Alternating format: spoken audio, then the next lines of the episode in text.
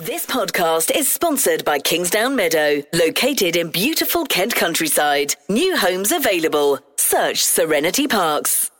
Kent Online News. News you can trust. This is the Kent Online Podcast. Nicola Everett. Hello, hope you're okay. It's Tuesday, March the 2nd, and we've got plenty coming up on today's podcast, including news on a new COVID variant and a look ahead to tomorrow's budget. But first, more COVIDiots have been caught and fined in Kent. Turns out a couple we told you about yesterday who had to be rescued after getting stuck in mud on Sheppey had actually travelled from London to go for a walk. The 23 and 30 year olds were pulled out by emergency crews at a rather windy Warden Bay on Sunday afternoon afternoon, and police weren't impressed. I understand you travelled 37 miles to come for a walk, and that's not ended very well for our view. Luckily, you're both absolutely fine. Um, stay safe. Uh, don't do this again. Don't get stuck in the mud. Right. More than 100 other fines were issued in Kent over the weekend, including to a woman who was hiring out off road bikes in Ashford. What's the situation then? Bikes all in order, riders all in order, but breaching COVID guidelines. So, Are you going for a ride? Yeah.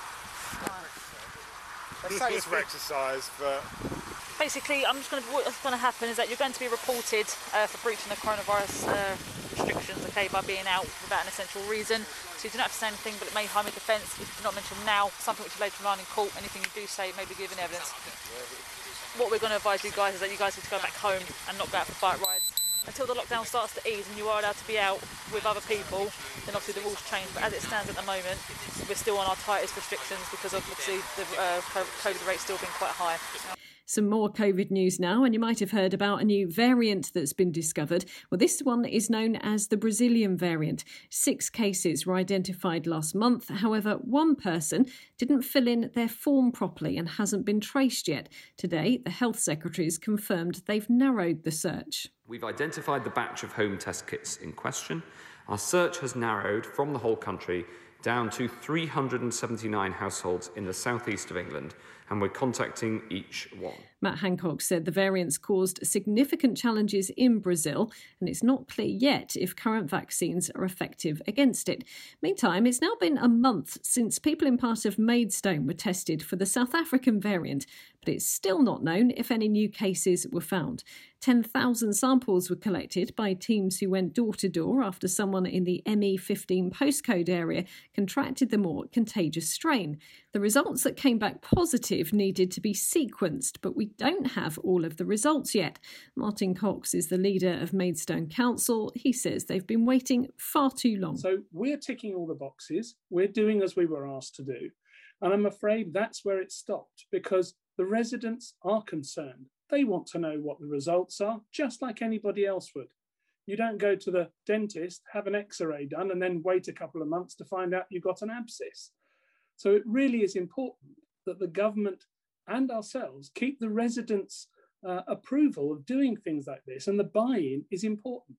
So I think it's very important that they give us the test results as they said they would. And finally, on COVID today, it's understood Kent's latest mass coronavirus vaccination centre will open in Chatham. Medway is yet to have a facility, while others have opened in recent weeks in Folkestone, Thanet, Tunbridge, and Gravesend. While a number of locations in the towns have been suggested, it's thought the Pentagon Centre has been chosen. Dr. Julian Spinks is a Medway GP as we're starting to do the second doses of vaccines for people, that's going to push up the number of vaccinations we need to deliver to people quite dramatically. So it would be much better to have extra resources, extra places that people can go to so that we can vaccinate them. Kent Online reports. Some other top stories today, and a 17 year old boy from Kent has been arrested after a teenager was stabbed to death in Essex. Luke Belfield, who was 18, died after being attacked in an alleyway near Southend last Friday. The Kent boy has been questioned on suspicion of assisting an offender and theft of a motor vehicle. The driver of a tractor is in a serious condition in a London hospital after a crash in Wingham.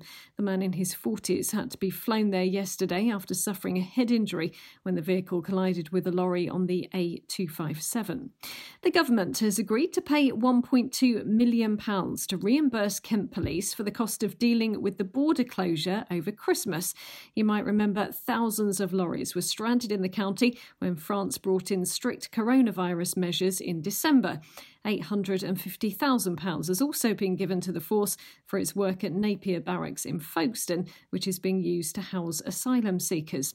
Meantime, a man will go on trial in August following a suspected arson attack at the barracks. 14 people were arrested during a protest last month over conditions at the military camp. The Kent Online Podcast with Serenity Parks. Now, a day before the budget, we've been hearing from business leaders and owners in Kent to find out what they want the Chancellor to say. Rishi Sunak's under a huge amount of pressure to help the economy recover after the pandemic. It's rumoured schemes similar to Eat Out to Help Out might return, and there are calls for the stamp duty holiday to be extended. Well, first up, let's hear from Joe James, who's the Chief Exec of the Kent Invicta Chamber of Commerce. I think overall, looking at it, I think the, the priority for the uh, the 21 budget really should be to set out a comprehensive plan to support businesses, cash flow, and jobs throughout the year, alongside looking at longer term measures to support the restart, rebuilding, and renew of the UK economy. And I think that has to start with how they support businesses with cash flow because that's the key thing at the moment um, you know, and not just for the key sectors that we, we all hear about. Um, it's been great that you know some stuff has been leaked over the weekend, so we know that there's additional funding going into to grant grant support for sort of retail and hospitality and leisure sectors. And the one thing we wanted that, you know, these should be extended really through the whole of 21, 22. Um, we don't know the announcement. We know we know the sum, but we don't know how long they're going to be there for. But really, they do need them throughout the financial year. Um, but but it's not just looking at uh, those in that sector. I would like to see support for the supply chain because so many in the supply chain have totally fallen between the gaps in all this support. And if we're going to look at a successful restart of these sectors, they need to have the supply chain there in place. Um, obviously, business rates relief that should also be extended to all businesses who are eligible to sort of generate revenues. They've been severely uh, impaired. Uh, and and I think you know we need to look at business rates relief continuing for those as well. And and I think with the the when it comes to the grant support, you know, it has been, you know, it has been, some would say generous, but actually it's not been enough. Um, and, and I know at the end of the day, there's not a bottomless pit and all this has to be paid for. But what I wouldn't want the government to do is to stop now. You know, we can see, we've got our roadmap, we, we can see an end in sight now. Um, and, and we need to ensure that we're going to give businesses the best opportunity to actually start that recovery. So, you know, there's got to be sufficient funds for individual businesses to provide the support that they need. And, and that's got to be across sectors.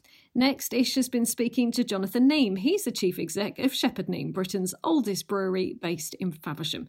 The hospitality sector has suffered a huge amount during the pandemic and is very keen to start welcoming customers back.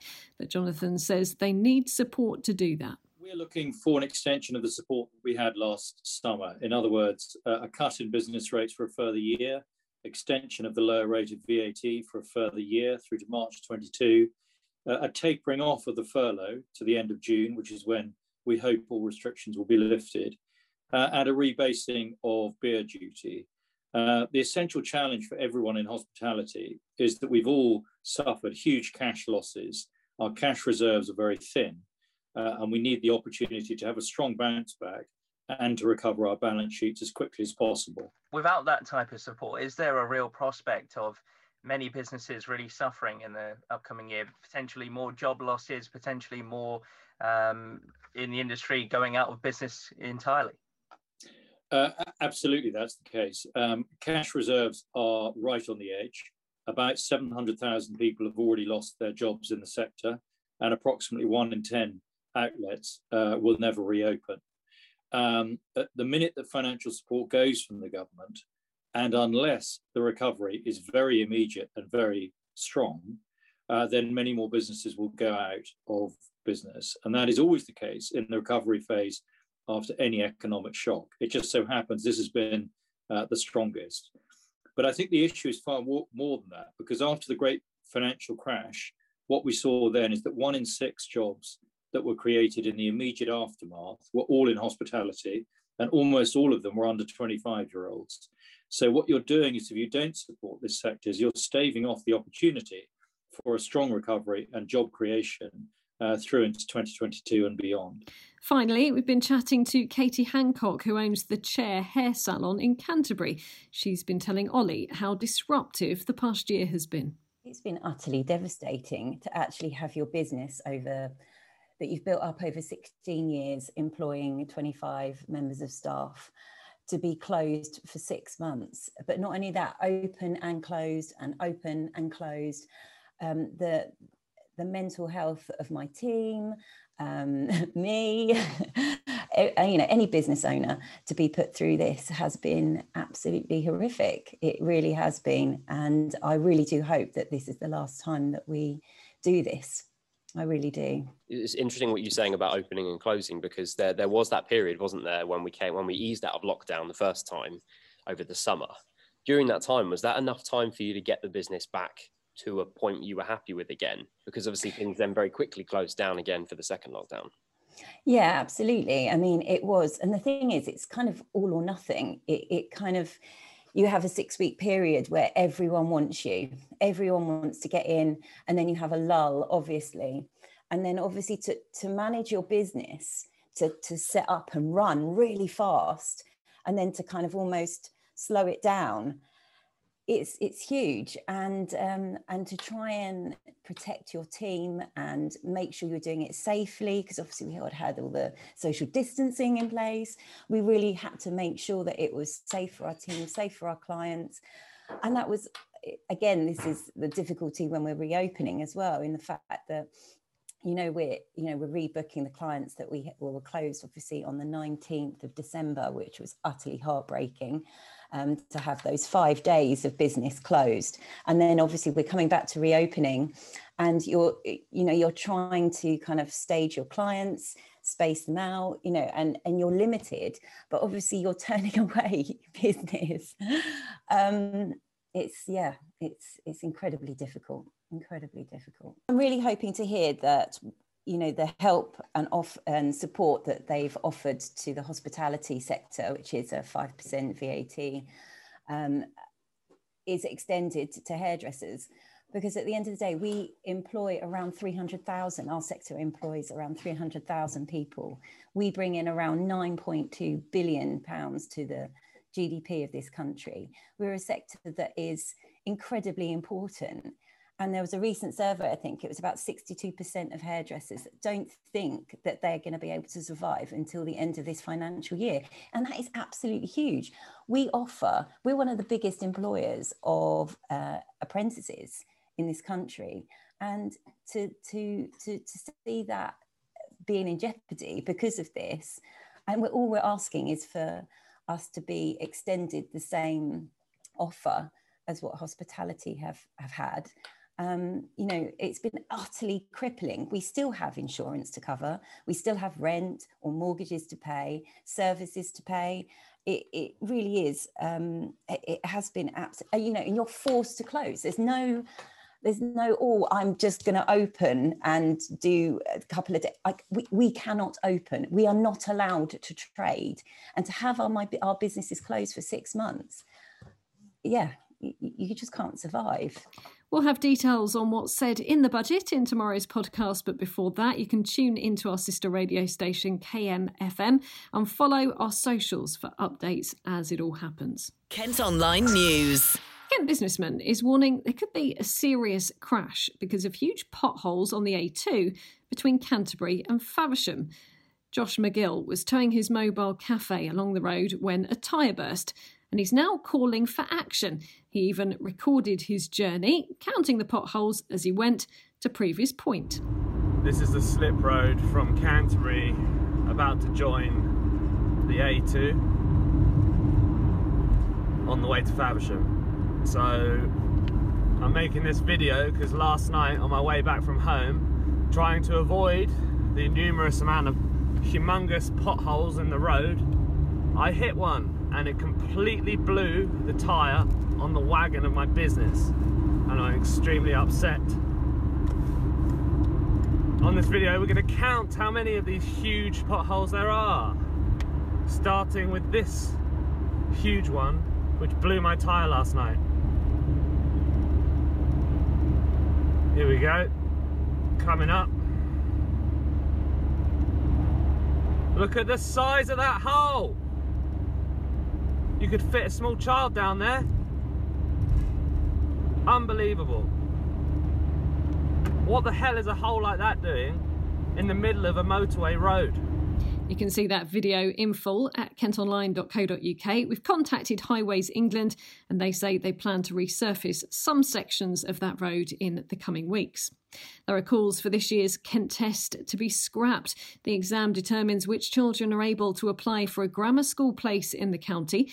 With GCSEs and A levels being determined by teacher assessment this year, it's been suggested the 11 plus results are decided in the same way. Joanne Bartley is from campaign group Comprehensive Future children have had a very different learning experience. You know, on one hand, you'll have a child who's got an 11 plus tutor, you know, twice a week at home and another on the other hand you'll have a child who's who's trying to learn at home with a parent who hasn't got time to help.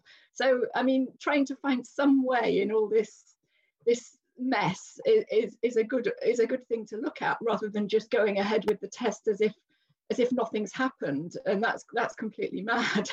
But uh, i mean there are problems with the teacher assessment approach too and, and I would support doing what every grammar school in Northern Ireland has done, which is just end the test and have just open admissions and distance instead.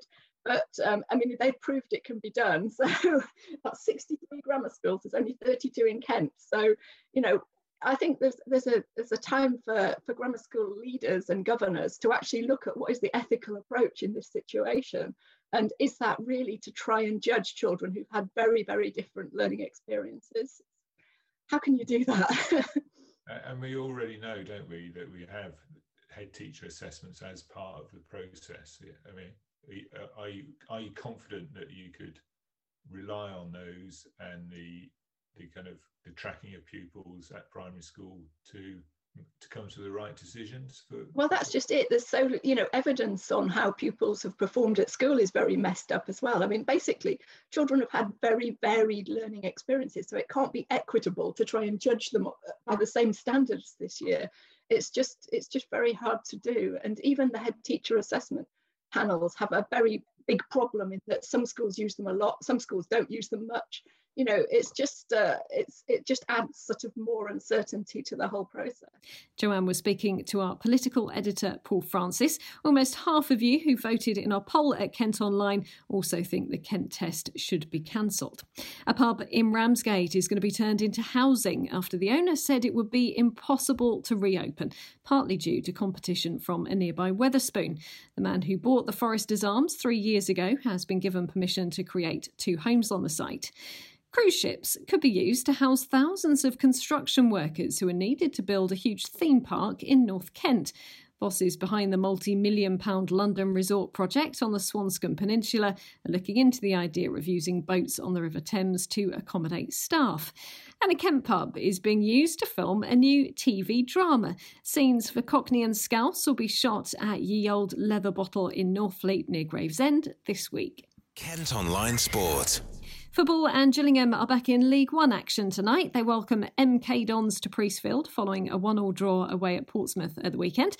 With tonight's opposition are in 14th place in the table. That's just one position and one point above the Gills. Here's boss Steve Evans. Russ has done a terrific job. I've got a lot of respect for the owner. For many many chats with him over the years about different things. Um, they're, they're full of good players. Full of good players. Certainly two or three or four of those boys, if not some have played the championship, could certainly I will possibly play in the championship come next season, and they're proving that with the performance. They'll be expansive. They'll be passing. Russ is, Russ is a young man. I've got a lot of time for. He's a he's a young man who will do very well in this game of management. So we uh, we know it's going to be a, a tough evening for us. Like they all are in League One. I, I don't see a game in the horizon for us was nothing other than we say tough. This was a tough encounter today, but so was going to Wimbledon on Tuesday, who it has to be said have got lovely new stadium and a terrific club behind us. Kick-off tonight is at 6. Listen to KMFM for match reaction tomorrow morning, which we'll, of course, have on the podcast as well later on in the day. Well, thanks ever so much for listening. Don't forget, you can subscribe to the IM News app, and by doing that, you'll have access to all of KM Group's newspapers. Just head to subsaver.co.uk. News you can trust. This is the Kent Online Podcast. This podcast is sponsored by Kingsdown Meadow, located in beautiful Kent countryside. New homes available. Search Serenity Parks.